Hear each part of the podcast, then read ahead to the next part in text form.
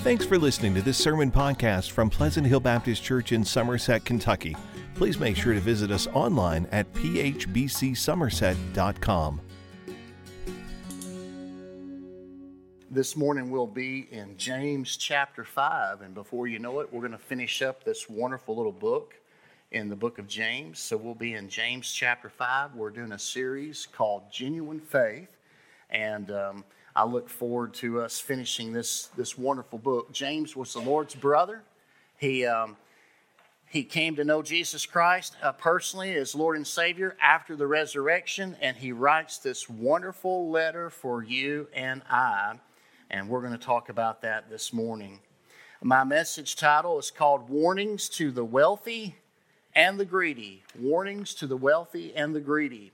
Several years ago, one of the most richest men in the world, John D. Rockefeller, was asked how much money is enough. And his famous reply, just a little bit more. Isn't that the way it seems to be? How much money is enough? Just a little bit more.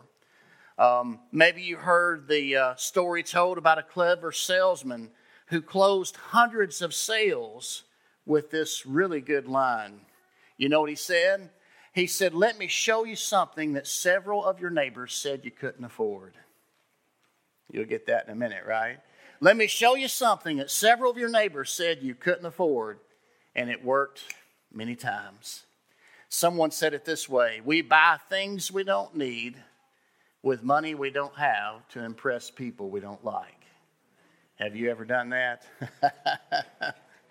oh, Hebrews 13 gives us a good word this morning about this. It says, Keep your life free from the love of money. Be satisfied with what you have, for he himself has said, I will never leave you or abandon you. That's true. Notice it didn't say um, it didn't say anything about having money or not having money. It said keep yourself free from the love of money, right?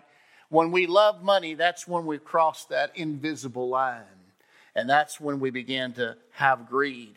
And so God's word is uh, saying to us stay away from loving money, be satisfied with what you have, and know that God is always with you. And if God is with you, guess what? That's enough. You don't have to worry about a lack. You don't have to worry about what am I going to do about this need or this situation or this problem because if you have the Lord in your life, then you have everything you need. I want to turn, before we get to James 5, I want to turn to 1 Timothy 6, and I want to remind you of what the, the Bible says about a love of money and about contentment. I think that needs to be established as a background here. In 1 Timothy chapter 6, uh, Paul is writing to Timothy, a young man in the ministry, and he says, Godliness with contentment is great gain. For we brought nothing into the world, and we can take nothing out. If we have food and clothing, we'll be content with these. But those who want to be rich fall into temptation, a trap, and many foolish and harmful desires which plunge people into ruin and destruction. For the love of money, there's that saying again, that phrase again, the love of money is a root of all kinds of evil. And by craving it, some have wandered away from the faith and pierced themselves with many griefs. And so it's not the issue is not having money or not having money. The issue is loving money. If you love money, that is a slippery slope to all kinds of evil. Why do I say that? Because people that love money will do anything to get it and anything to keep it. And so that's why the love of money is a dangerous, dangerous thing. And so, as Ron Phillips says, there's two questions we need to ask ourselves again and again. How do we get money? Are we getting it honestly or dishonestly? And second, how do we use money? Money. Are we using it selfishly or unselfishly? These questions are very revealing, and they reveal, uh, uh, if we answer honestly, if we are free from the misery of money. Because people that love money and make it their God, they truly are miserable. Look at the rest of uh, 1 Timothy 6 in verse 17. Paul tells Timothy, instruct those who are rich in the present age not to be arrogant or to set their hope on the uncertainty of wealth, but on God who richly provides us with all things to enjoy. Instruct them to do what is good, to be rich in good works, to be generous and willing to share, storing up treasure for themselves as a good foundation for the coming age, so that they may take hold of what is truly life. And so God's word speaks to those that have been blessed with wealth and material goods.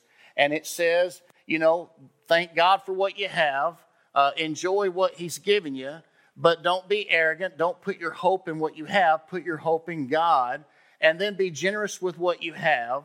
And that way you're laying a foundation for the age to come. Now, James in chapter 5 this morning is talking to those who are rich and wealthy and to those that are greedy. And he has some stinging words that uh, he's going to say to them, and he's going to point to specific evidence that condemns them. But realize that the issue is they love money more than they love God.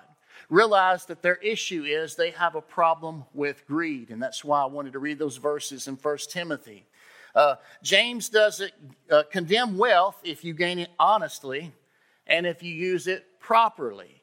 But he does condemn those who have gained it dishonestly and are using it selfishly. Um, look, if you will, in James 5. God warned the wealthy and the greedy because, number one, they had a hoarding habit. Look in James 5, verse 1. Come now, you rich people, weep and wail over the miseries that are coming on you. Your wealth is rotted, and your clothes are moth eaten. Your gold and silver are corroded, and their corrosion will be a witness against you and will eat your flesh like fire. You have stored up treasure in the last days. Boy, that's a stinging rebuke, isn't it? He is basically saying you have a hoarding habit. You've been collecting all this stuff, and what good is that going to do you? You know, as I was preparing for this message this week, I learned something based on an article that was written last August, okay, August of 2022. It says that more than a third of Americans rent self storage. And I thought that was interesting. It says roughly 38% of Americans responded to a survey that they've either used or plan to use self storage in the near future. The uh, leading generation, Gen Xers, that'd be my generation, are most likely to be users at 54% followed closely by baby boomers at 51%. And what's the most common item in the storage? It's furniture. Uh, almost one in three Americans say they, they keep it for a piece of furniture in a storage unit. The most popular size is 10 by 10 feet, followed by 5 by 10 feet. And moving is the main reason, followed by not having enough space at home or downsizing. I think we all can say that we keep things that we forgot we have, that we no longer need, but what do we put, where do we put it, right? And so um, we always got to think about stuff that we have that we don't need that we still try to keep. I like what Ecclesiastes 5 says The one who loves silver is never satisfied with silver, and whoever loves wealth is never satisfied with income, and this too is futile. When good things, when good things increase, the ones who consume them multiply. What then is the profit to the owner except to gaze at them with his eyes? Do you collect things just so you can look at them? He says, The sleep of the worker is sweet, whether he eats little or much, but the abundance of the rich permits him no sleep. There is a sickening tragedy I've seen under the sun wealth kept by its owner to his harm. Sometimes we can get in the habit of hoarding. And here's the thing you can't take it with you.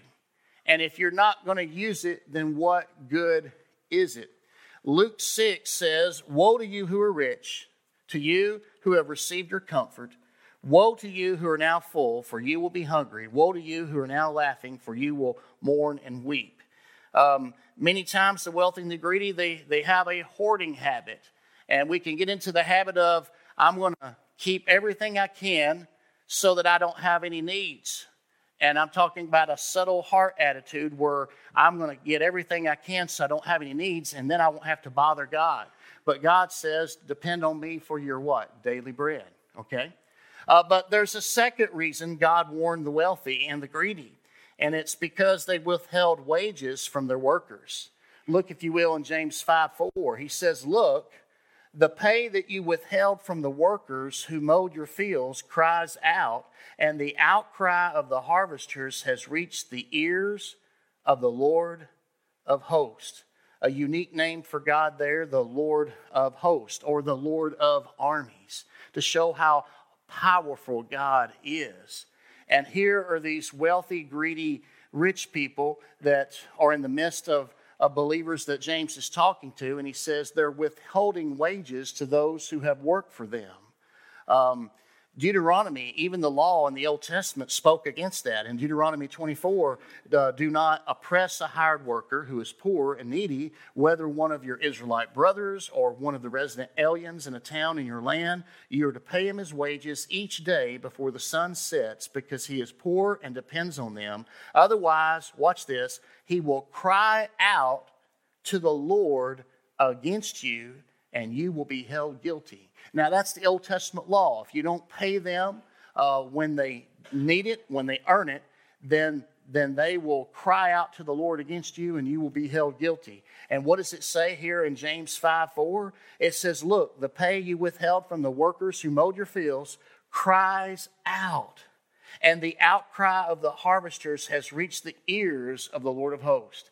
God knows, God sees, God hears.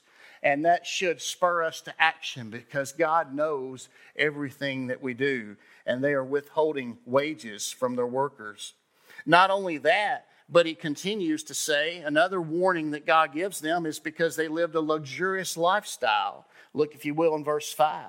He says, You have lived luxuriously on the earth and you've indulged yourselves. You have fattened your hearts in a day of slaughter.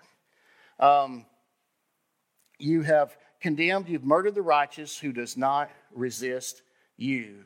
And so here they have lived luxurious, luxuriously, and uh, they have done that uh, at others' expense. It reminds me of the parable of the rich fool that Jesus told in Luke chapter 12. Uh, says Jesus told them, Watch out and be on guard against all kinds of greed because one's life is not in the abundance of his possessions. And then he told them this, the story of this parable. A rich man's land was very productive. He thought to himself, What should I do since I don't have anywhere to store my crops? I'll do this, he said. I'll tear down my barns and build bigger ones and store all my grain and all my goods there. And then I'll say to myself, You have many goods stored up for many years. Take it easy, eat, drink, and enjoy yourself. But God said to him, You fool. This very night your life is demanded of you, and the things you prepared, whose will they be? That's how it is with the one who stores up treasure for himself and is not rich toward God. What an instructive lesson that Jesus gave us that no matter how blessed we are, no matter how prosperous are, if we begin to hoard things up and we begin to keep things and say, I'm going to enjoy myself and take it easy, and translation, I'm not going to worry about depending on God because I have all I need. And God says, You fool, this very night your life is demanded, and where will this go? Who, who will this belong to? Uh, we can live our life either storing up treasure in this world, or we can in, uh, we can live our life in storing up treasure, being rich toward God. Okay, and so that is a very instructive thing that he's telling the rich, wealthy, greedy people in the book of James. Then look at the last thing; it just piles up. He's warning them because they persecuted the poor. There in verse six. You have condemned, you have murdered the righteous, who does not resist you. They took advantage of good, God fearing people and they persecuted them and they didn't care. Uh, the word condemn there in that verse 6, it's a judicial term. It suggests that the rich are using the legal process to exploit the weak. It reminds me of just a couple of chapters earlier in James chapter 2 when he is talking uh, about uh, favoritism in the church And in James 2, verse 6, he says, You have dishonored the poor. Don't the rich oppress you and drag you into court? That's exactly what the wealthy were doing. They had leverage, they had money, they had power and influence, and they used the courts to exploit the weak and the poor in order to get their way and to get what they wanted. And James saw through it. You might think, what goes through someone's mind when, when that is the case? And I'm reminded of Psalm 10 that gives us a, a look into the heart and mind of someone that is greedy. In Psalm 10, verse 8, it says, He waits in ambush near settlements. He kills the innocent in secret places. His eyes are on the lookout for the helpless. He lurks in secret like a lion in a thicket. He lurks in order to seize a victim. He seizes a victim and drags him in his net. So he is oppressed and beaten down. Helpless people fall because of the wicked one's strength. He says to himself, God is forgotten. He hides his face and will never see. Rise up, Lord God. Lift up your hand. Do not forget the oppressed. Why has the wicked person despised God? He says to himself, You will not demand an account. There it is right there. There are people in this world that have convinced themselves that there is no God and there is no right or wrong and it doesn't matter and I'm going to do what I want and no one's going to hold me accountable. There are people in this world that live like that. There are people in this world that think like that, and all I can tell them is that Judgment Day is going to be a rude awakening when every knee bows, when every tongue confesses that Jesus Christ is Lord to the glory of God the Father, and everyone will be held accountable for everything they've said and done. Boy, is that going to be a rude awakening for people in the world someday. And that day has been appointed. That day is going to happen. It's on God's calendar. We don't know when it's going to happen, but you can be certain of one thing it will happen. And when it happens, we will all stand before God and be held accountable for everything we've done. No wonder James is pointing out the evidence that condemns these wealthy, greedy, rich people that are exploiting the poor and they simply don't care. And he's simply saying, Look, he says, You're hoarding things. Look, you're withholding wages from the workers. Look, you're living a luxurious lifestyle. Look, you're persecuting the poor. And he says, I want you to know that there is a God in heaven. Matter of fact, go back to James 5, verse 1. Come now, you rich people, weep and wail over the miseries that are coming on you. He says, It's coming. God is coming. The Lord is coming back. He will judge the world in righteousness, and you better be ready. And He calls them to repentance. He says, Come now, you rich people, weep and wail. He's telling them, He's calling them to repent. And that's something that you and I always need to do. Whenever we realize that we have sinned against a holy God, when we realize that the evidence is there, it's certain and sure and clear, then there's only one alternative, and that is to repent and, and turn to God before it's everlasting too late.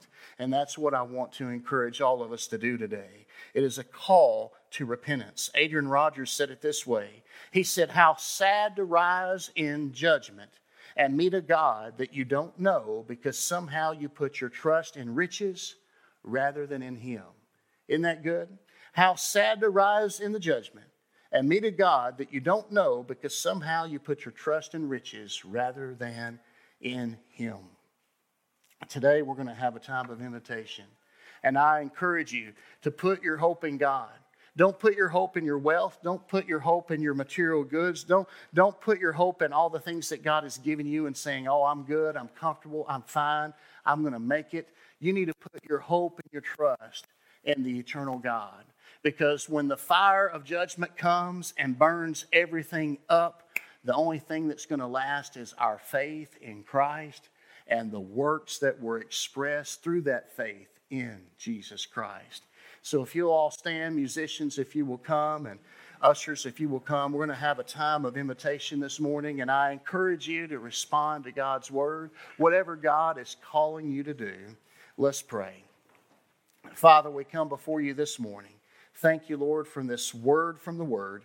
And Lord, I pray that we would hear your voice, Lord, that we would realize when we have sinful ways, and Lord, that we would hear the call to repent. And turn from our sins and put our trust in you before it's everlasting too late. Lord, this world's wealth is going to pass away. Lord, but you will not pass away. And so, Father, we pray for your will and your way to be done in our lives today. In Jesus' name I pray. Amen. As the ushers come and, and collect the next step cards, if you feel led to give, you can do that as well, or the drop boxes in the back or the Welcome Center. Also, we can uh, you can give online. We make it convenient for you. But right now, I want you to think: What does God want you to do? When you hear the Word of God, when the Word of God reads your mail, when God says, "Look, there is misery coming on those who are depending on themselves and not trusting Jesus Christ," just know that someday there's going to be a judgment day, and one day that day will come, and none of us will miss it it's an appointment that we all will have where we'll stand before a holy God. Are you prepared for life's final exam? When the, the day comes that you meet your Maker and it's too late to undo or redo anything that you might want to change, when you stand before your Maker, are you going to be ready? My prayer is that you'll get it right and get it ready right now. Uh, my grandfather used to say, the Bible don't say get ready, it says be ready. And that's true. You need to be ready to meet Jesus. We don't know that life is so short, life is so uncertain. You, you don't know how much time you have, but you need to be ready to meet your Maker. And so today, I hope and pray that you'll put your trust not in riches, not in wealth, not in the things that you can acquire, not, not in what you hope to do in the future, but put your trust in God and trust Him. Be satisfied with what you have. Learn to be content with what He's given you and know that if you have Him, you have enough. Father, have your will and your way in this invitation and in this service today. In Jesus' name we pray. Amen.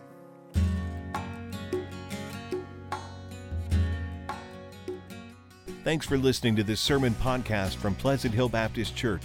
To learn more about the church, find out meeting times, or learn how to contact the pastor, please visit phbcsomerset.com.